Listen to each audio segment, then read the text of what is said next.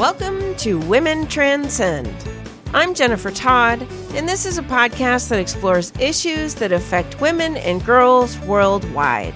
Each episode, we dive into a topic of national or international significance and discuss the particular impact on women and girls and how they are able to overcome or transcend.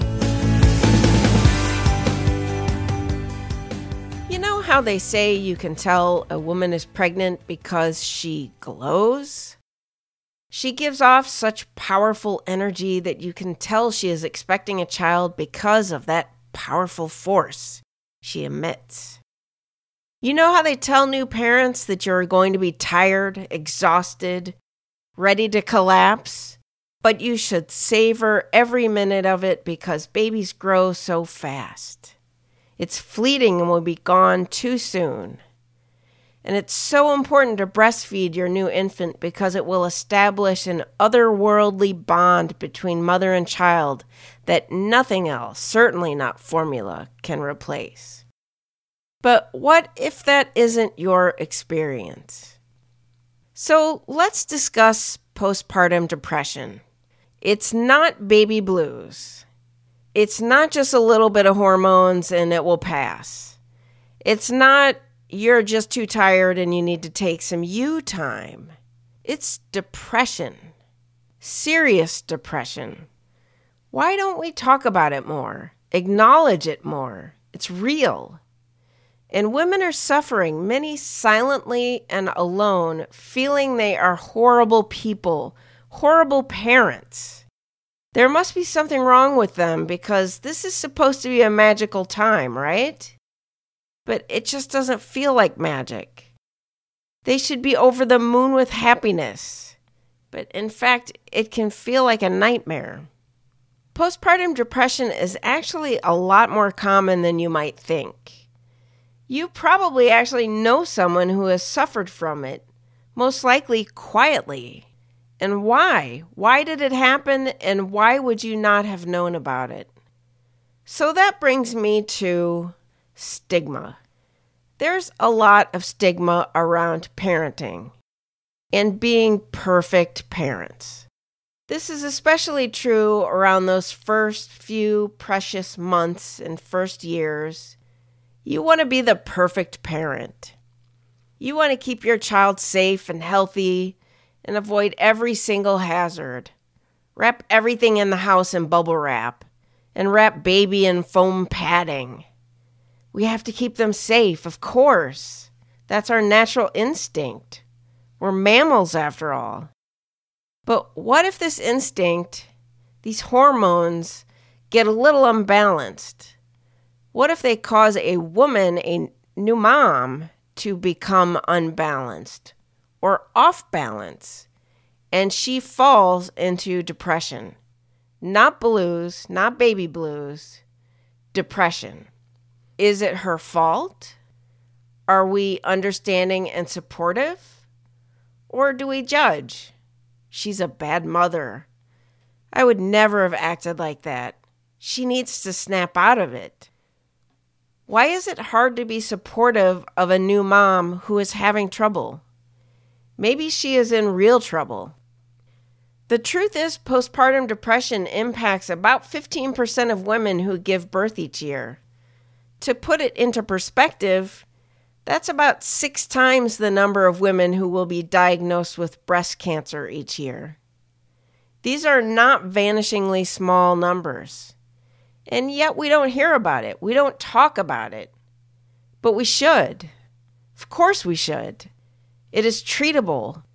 Women who go without treatment can suffer for months or years if they don't seek help. Let's start a discussion.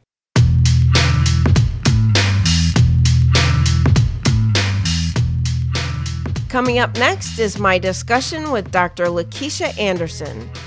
Dr. Anderson has a PhD from George Mason University and is the Assistant Director for Academic and Professional Affairs at the National Communication Association.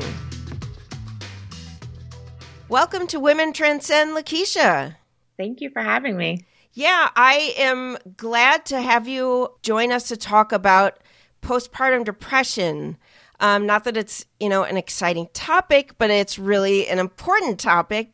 And I think it's also one that a lot of people think they know, but maybe don't know so much. So I'm I'm really glad to have you join us to clarify. So sometimes people mistake having postpartum depression with what is sometimes called baby blues. Is there a difference? There is a difference, and sometimes it's really hard to understand what that difference is because the symptoms of postpartum and the symptoms of baby blues are so similar. So if you look at the symptoms of postpartum, the most common, which are things like sadness, lack of energy, um, inability to sleep, and then when you're sleeping, having nightmares, uh, changes in appetite, and things like difficulty caring for the newborn and excessive fear and anxiety. Those are all things that a new mother experience as well. So the big difference between baby blues and postpartum depression is really time.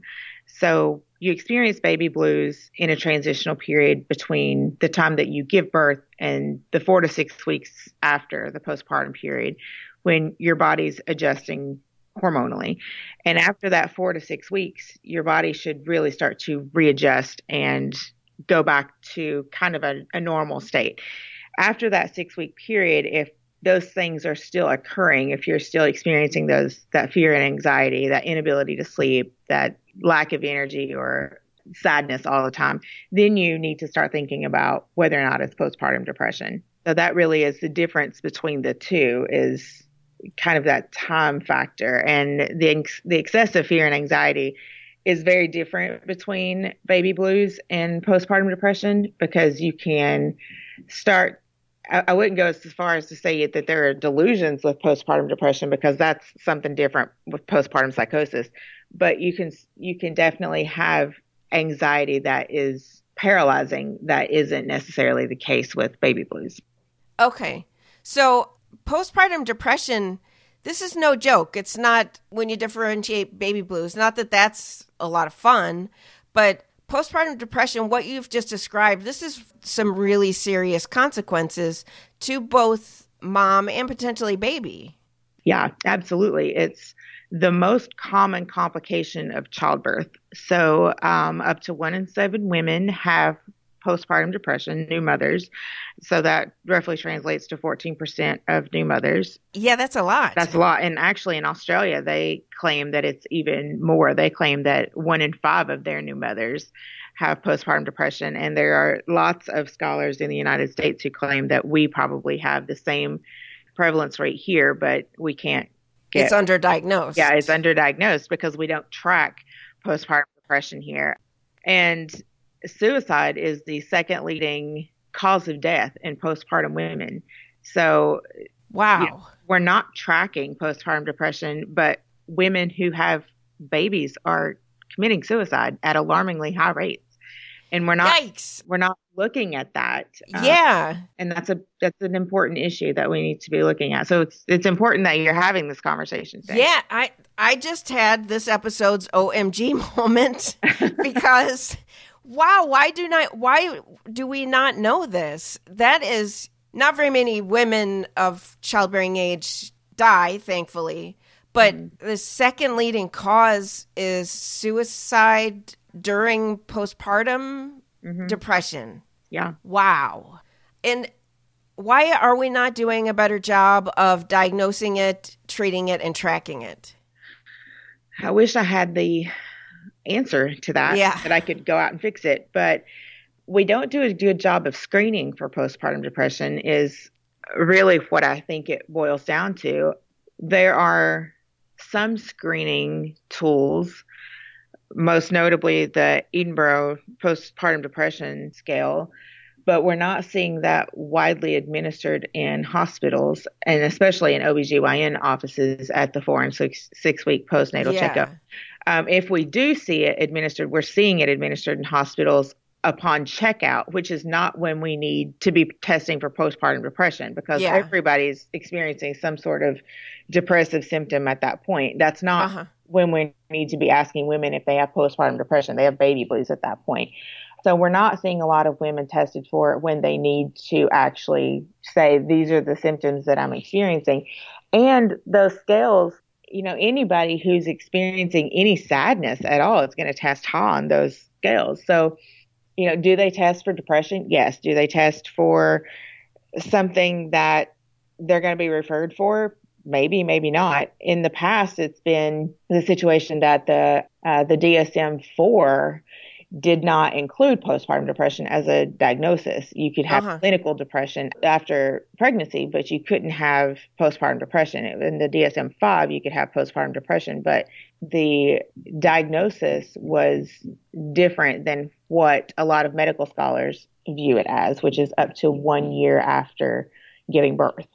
And nobody is really looking at it a year out. And I know in my own research, when I've talked to women about whether they've been screened, they're not being screened, and they're most certainly not being screened after they end their postnatal appointments. So after that six week checkup, they're not getting anything. So we've had a lot of conversations about whether we not we need to get pediatricians involved in screening. Yeah, exactly. they have more contact with mothers than anybody during the first year. Yeah, and moms take care of their kids, and I'm sure do the best they can to get their babies to their well baby checks. Right. And that seems like a great opportunity to do a screening. Mm-hmm. But I'm sure that's a hard sell to the pediatrician. They're, I'm sure yeah. they feel that is out of their lane and they're not trained to do that and they're right. not reimbursed to do it. Right. That's that's been some of the pushback. That's not our area of expertise. That's you know that is a maternal issue. That's not something that we can take time out of our schedule to focus on. And so, and then we come back with, well, maybe we can train the nurses to do it at intake, or maybe we could do it at a kiosk during the wait time. There's always a way to, to talk about going around the issues, but so yeah. far, no, nothing's really come out of it. So I don't, uh-huh. you know, lots of talking but no action so far. Yeah, so nobody wants to necessarily take on the issue. That's really interesting that the pediatricians say that this is a maternal issue. It's not involved in the child's health. Yeah. Well, you know, obviously, yes, you can't separate the two. They're so intertwined. You absolutely can't separate the two. I mean, we know that there are behavioral issues that are associated with postpartum depression. We know that there are educational behavioral problems that are associated with postpartum depression, growth issues. So you can't separate them, but um, you know, and we're we're having some of the same issues in some of the work that I've done. I've had mothers tell me that their OBGYN told them it wasn't their problem, that it was a psychiatrist's problem. So if they had mental issues, they needed to see a psychiatrist. You know, nobody really wants to take full responsibility in one field or the other. So it it really just kind of seems like it's hit or miss with your doctor. Yeah. Uh, and that's frequently the case. And unfortunately, you know, the model that no door is the wrong door doesn't seem to be in place very often. Right. Yeah. So, uh, do you think that there is any amount of sort of not victim blaming, but downplaying? Well, oh, you're you're an hysterical new mother does that play a role? I think that that does have some part in it. Um, I think that we expect mothers to behave a certain way, and we're trained to behave a certain way. And, you know, from the time that we're little, we're expected to behave as mothers in a certain way. And then when we don't, you know, something is made of that. And I, I do think that things are are said both in the media, particularly in the media. I think there's a lot of victim blaming in the media. Um, we sensationalize when women do things to children or when things happen that aren't traditionally what we expect mothers to do because they have a mental illness. And then we call things postpartum that aren't postpartum. So everybody everybody sees Andrea Yates as the poster child for postpartum depression when what she had was postpartum psychosis. Uh-huh. And so everybody sees postpartum depression and says, "Oh, well, she's going to kill her child," and that's not what that is. And yeah. so um, I think there is a lot of that that happens, and so we we do a lot of blaming and we do a lot of well, she's just not doing a good job of of coping, and making a transition and and there's not a lot of thought into well what else might be going on at home maybe she doesn't have a good support system at home. Maybe breastfeeding isn't going well. Uh-huh. um, you know there's a lot of factors that could be going on that could be creating some other factors that impact a person's mental state but a lot of people don't stop and consider those things. So and, and you know and a lot of people don't ask about them. I think there is a lot of victim blaming that goes on. So what would a woman do if she feels like, you know, I'm three, four, five months out from giving birth and I'm I'm feeling like I still have this hopelessness, nightmares, trauma feeling. At what point should a woman feel that it's time to get some professional help and reach out on her own behalf? you know, ideally the system would reach out to her and say, Hey, do you need help? But as you have explained, that's not happening. Mm-hmm. So, as friends of new moms, what can we watch for? And as there are new moms, what would they watch for in themselves that would be a signal that, you know what, I, I need to get some help for this? I think that some big warning signs, I think there are two big warning signs. So that length of time issue is important. So if uh-huh. you're still experiencing those those feelings after 6 weeks postpartum, I think it's time to ask for some help. I think it's time to talk to a doctor about that and if you feel that you can't talk to your OBGYN about that, or if you talk to an OBGYN and you don't get anywhere, then seek out other help. Yeah. Um, I think a lot of people do seek help, find a wall, and that's as far as they go. And that can't be the answer. That's that's frightening. Yeah. And then I think also the excessive fear and anxiety issue. I've talked to so many women who have given me so many stories about what they have felt. And I'll just give you a couple of examples where they knew that this was different. Um, one of them had an experience where they could not let their child go to somebody else. So when their kid was an infant, um, if somebody wanted to hold the child, whether it was their mother or their husband, whoever it was, she could not physically let go of the child because she felt like they were going to drop the child. Uh-huh. And she could see in her head, she could see the visual of that child's head hitting the floor oh. and busting open like a water. Oh my goodness. And she said she could see it clear as day that it was a watermelon. It wasn't the child's head, but it was the watermelon that was uh-huh. busting. Uh-huh. But that was in her head. That's what it was. Was her kid that was her child was going to die if she let it go. It was absolutely physically impossible for her to do. Uh-huh. And so she felt like she was incapable of letting go, but she knew she needed some help. She couldn't carry this child around all the time either. So she was having some problems with that. And then in, I've had another woman tell me that at one point she became so overwhelmed by what was going to happen to her in traffic if she made a left hand turn that she just wouldn't, that she just stopped because she was so afraid that in making that left hand turn, the oncoming traffic wouldn't stop and they would die. Oh gosh. She just wouldn't go anymore. Uh huh. And so the traffic was beeping at her and going around her and making obscene gestures at her. Yeah, of course. She was crying and uh, yeah. could not force herself to drive the car because she didn't know what would happen and she was afraid that either her baby would die and she couldn't go on or she would die and leave her child motherless. You know, I've heard so many stories about people who are just in those situations where it's paralyzing. And uh-huh. that is completely different than what you experience with baby blues. And when you're experiencing issues like that, you need help.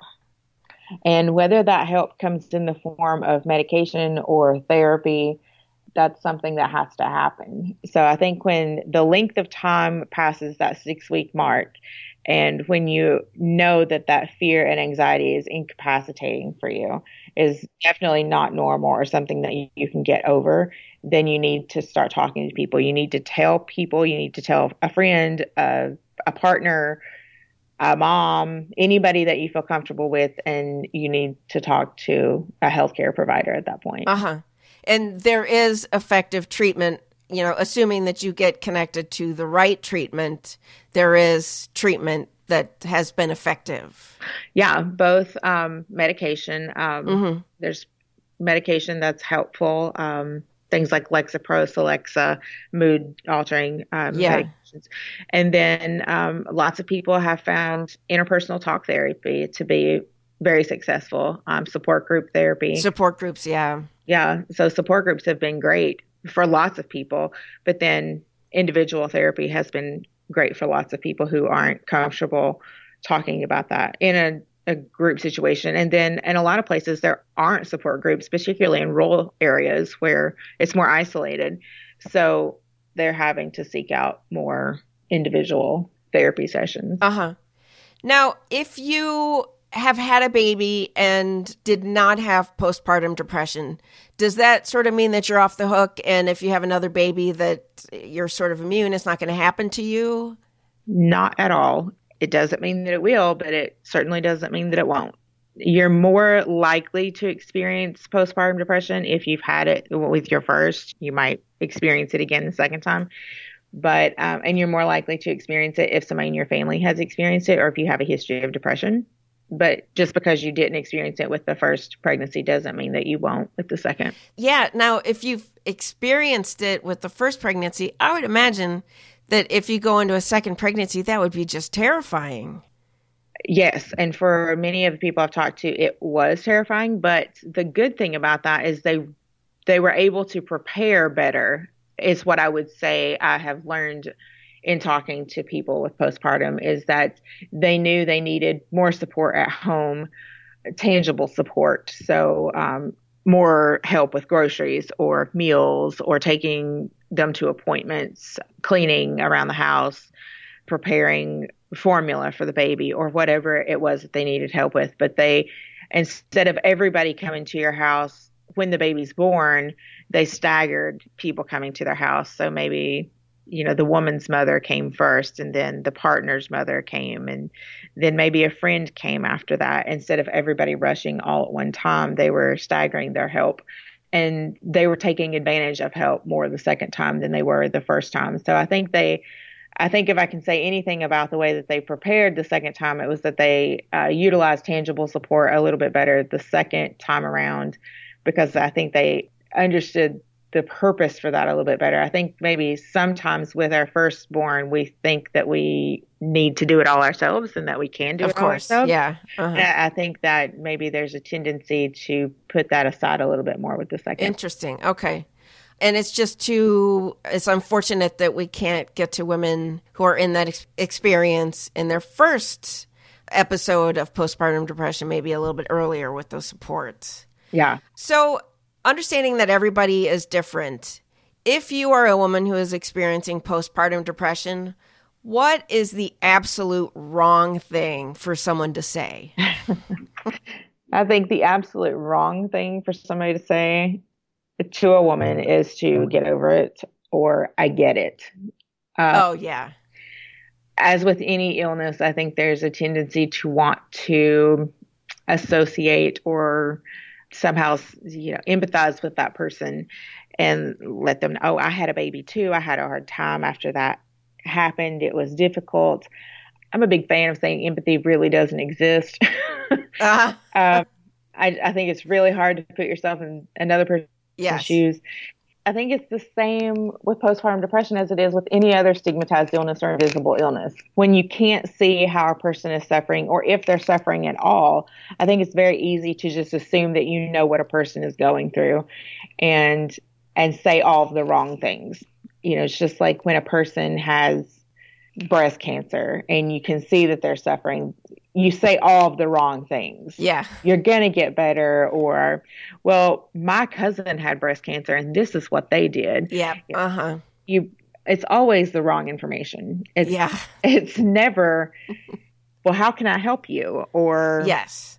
it's never positive affirmations or you know what can i do to make this easier for you so i think if people stopped trying to empathize with people and started trying to help people then Uh-huh. that would be the best way to help a person but i i think the worst thing you can say is i get it i know what you're going through because unless you've had it unless you've been there you don't know Uh-huh. what that person's going through and i, I Yeah. think that's the same with with any illness that you can't visibly see Yeah. And saying, "Oh, I know what you're talking about." Inevitably is followed up by when I had my baby. Yes. And that's just something that women, I don't know why, we just love to to oh, let me tell you about my birth story. Yes. And yeah, like you said that it's totally lack of empathy and also a lack of affirmation for what that woman is f- experiencing. And no okay you had your time. Now i'm going to tell you about oh how bad i had it. Right. It just seems like that's something that that women in general do. And i you know it's nothing i don't think that it's it's a mean spirited thing. It's just sort of a cultural thing that we do. Right. I always say it's like men in sports. Women have their childbirth stories. Yeah. You know that's what we sit around and talk about. And it's baffling to me that we think other women want to hear them but inevitably we so true. You know inevitably it always comes back to that. If you're in a group of people who are you know one person is pregnant everybody will share their story. Oh yeah. And what really trips me up about those stories is that you're always going to hear the negative stuff first. Of course yeah. And it, it's the negative birth story and the positive breastfeeding story and so I've tried to flip my script a little bit and let my friends who are pregnant know breastfeeding was not easy for me.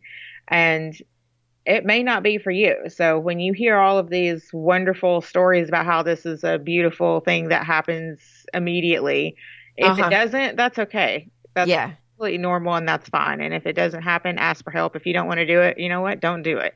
Uh-huh. And you'll live through childbirth. You're going to be all right. uh, yeah. You know, uh-huh. um, because the stories are just amazing to me. Yeah. I hear all all the time, and I'm like, you're going to be terrified to give birth, and you're going to think if you can't breastfeed that you're a complete failure. Uh huh. So. You know, I try to be conscious now of the way that I speak about these things, and I, I wish that more people would do that, but then not everybody studying the same thing. yeah. Well, no, but that is an excellent point, and I've never heard it put that way. That we share the you know the negative aspect of our birth stories but then celebrate the positive aspect of breastfeeding and you know that is very poignantly put because it's, it's so true and especially with breastfeeding if you don't just have this you know miraculous you know law moment where you know they latch and it's perfect right. and no problems and lots of women have problems. And, you know, I breast is best, but I also think that women can be sort of vilified and, and made to feel guilty if if they aren't able to make breastfeeding work.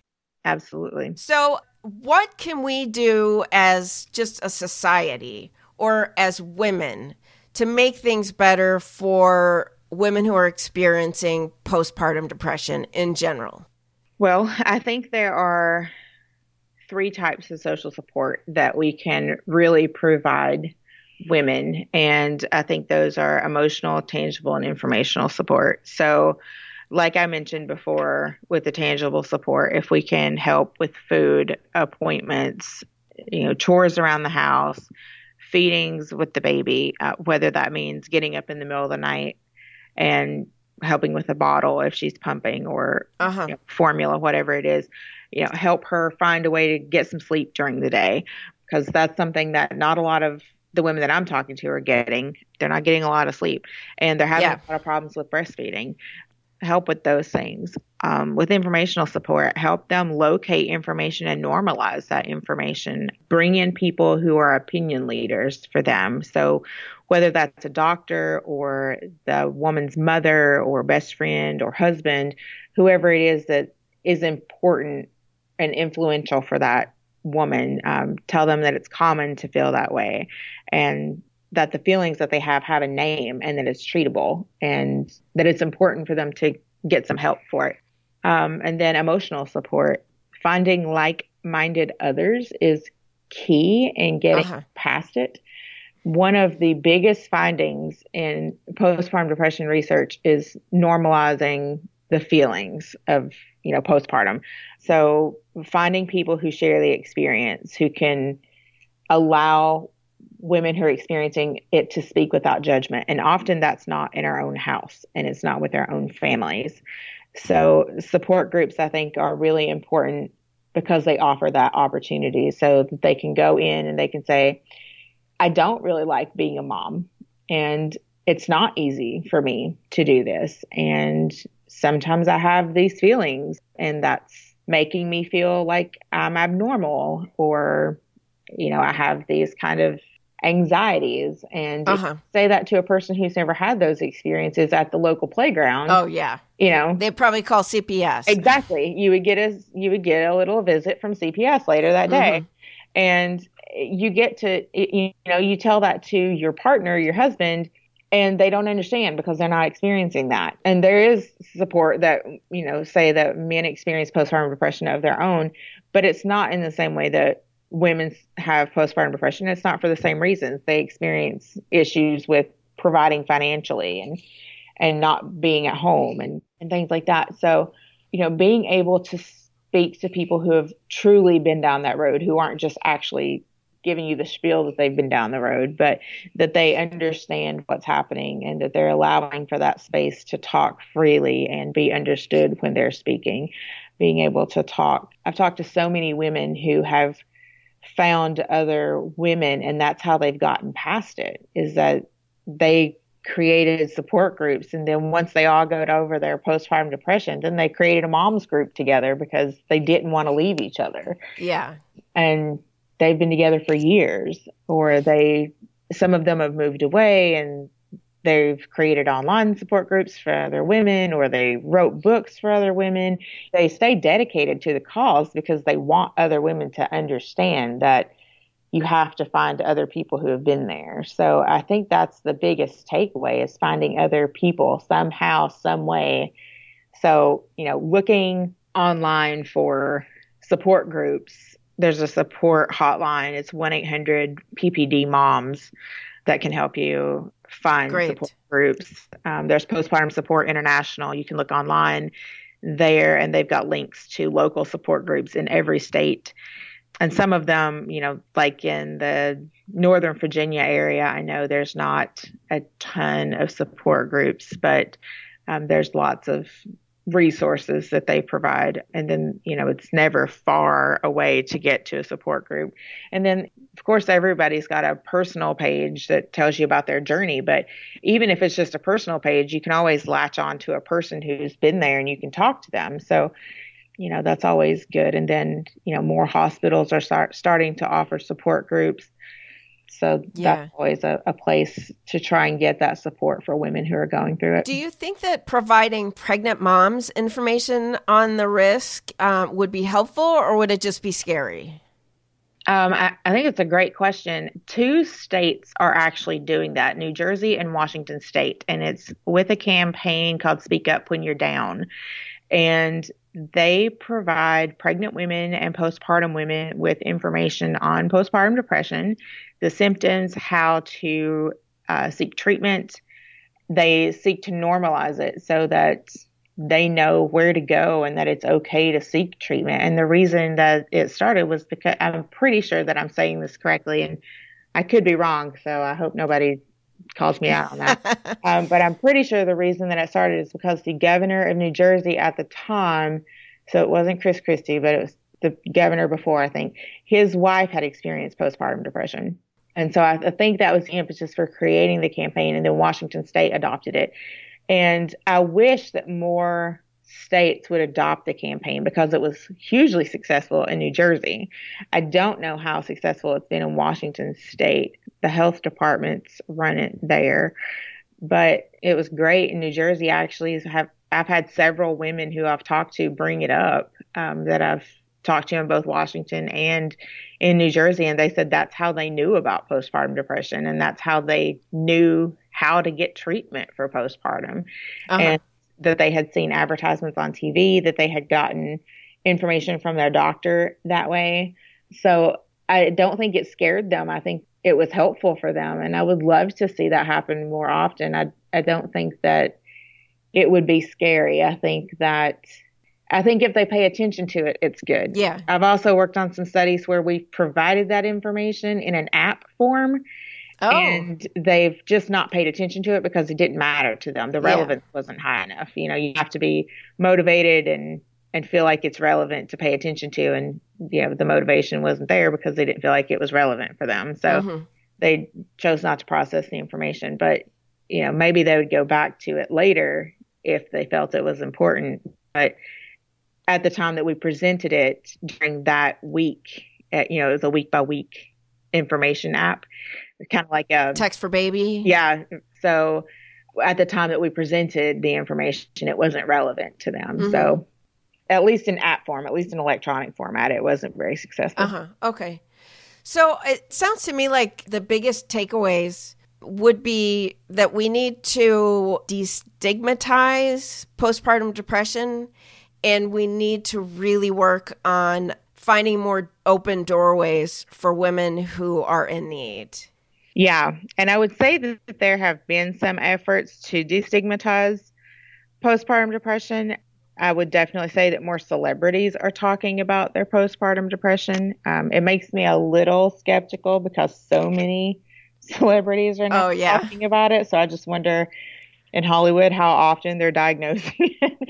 Yeah. Um, and then there are more shows on television, more primetime shows, uh, medical dramas, private practice. Um, I don't really know all of them, but Uh-huh. I know uh, private practice for sure. Um, they are dedicating. Um, They're doing storylines on. They're doing storylines.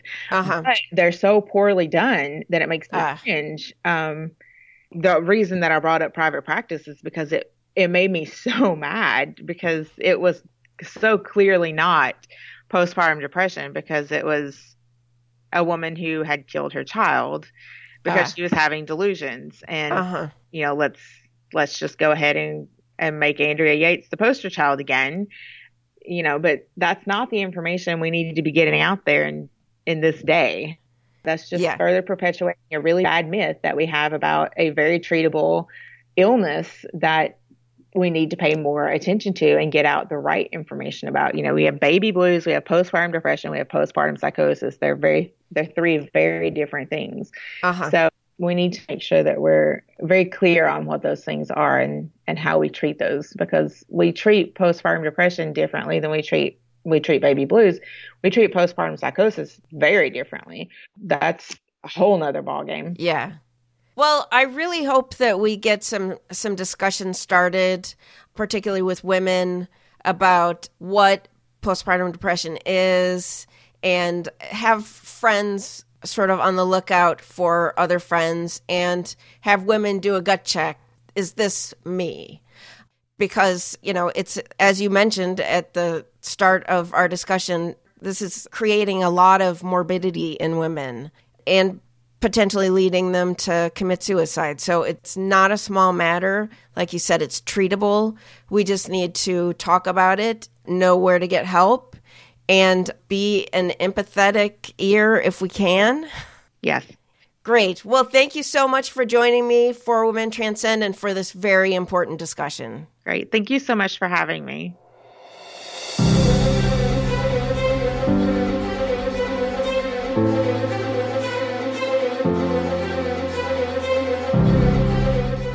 This episode's Woman in the Spotlight is Brooke Shields. She put postpartum depression in the headlines in 2005 when she traded barbs with Tom Cruise, who criticized her use of antidepressants after the birth of her daughter. Shields talks frankly about her extreme, sometimes suicidal feelings in the book Down Came the Rain My Journey Through Postpartum Depression. She has said if I had been diagnosed with any other disease, I would have run to get help. I didn't at first, but finally I did fight. I survived. And for having the courage to be public with her struggle with postpartum depression, we make Brooke Shields our woman in the spotlight.